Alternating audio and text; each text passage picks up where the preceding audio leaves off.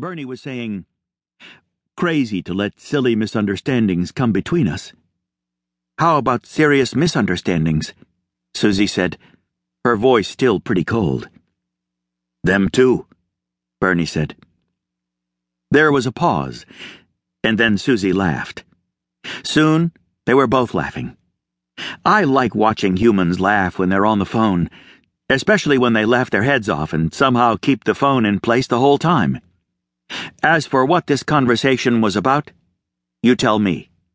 It went on for some time, and then I put my paw on Bernie's knee, just reminding him about what we were here for, namely barbecue. Bernie glanced at me. "I've got a feeling Chet's hungry," he said. "That'll be with a capital H," Susie said, losing me completely. But maybe not Bernie. He laughed again. What fun we were all having. I pressed a little harder with my paw. "So," Bernie said. "So," said Susie. After that came a long pause. Then she went on, "What's next?" "Headed home," Bernie said. "Happy trails," said Susie. We hopped out of the Porsche, me actually hopping, Bernie using the door, and walked toward T. Pierre's Cajun B B Q. They had a deck on one side, so that was where we headed. Restaurant decks usually being pretty welcoming to me and my kind. We took the last empty table, all the others occupied by biker guys and gals, and Bernie ordered. Beer for him, water for me, ribs and brisket to share. A biker at the next table leaned toward us. "That your Porsche out there?" Bernie nodded. I'd been about to lie down in the shade under the table. Instead, I sat up nice and straight. The biker leaned a little closer. One of those dudes with a neck thicker than his head.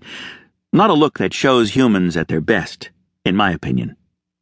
"Piece of crap," he said.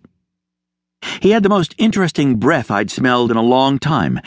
A rich mix of onions, garlic, pulled pork, whiskey, pot, cocaine, rotten teeth, and strawberry ice cream. "This is America," Bernie said. "You're welcome to your opinion." The biker dude turned to the biker gal beside him. Hey, she had the same kind of neck, thicker than her head. Had I ever seen that on a woman before? I was trying to remember when the biker dude spoke in a high little voice. "You're welcome to your opinion." The biker gal thought that was funny. So did a bunch of the other bikers, all of them now looking our way. "My point exactly, pretty boy," the biker said, now back to his normal voice, rough and loud. "This is America." Pretty boy. Was he agreeing with me that Bernie had the best face in the world? I went back and forth on that. Meanwhile, the biker dude was saying, "Your piece of crap ride, an American, making you a traitor, as well as a sexual deviator." It got very quiet out on the deck at T. Pierre's Cajun B B Q. So when Bernie spoke, every word was clear. "You're embarrassing yourself," he said. It got even quieter. I heard the sounds of chairs being pushed back a bit and feet getting gathered underneath dudes. Dudes maybe planning to rise in a hurry. The thick-necked biker's face was real red now, and his nostrils had opened up a surprising amount, reminding me of a bull I came across once in a corral I'd regretted entering almost immediately. "Tell you what," he said. "I'll give you a choice. I can either beat the shit out of you here and now."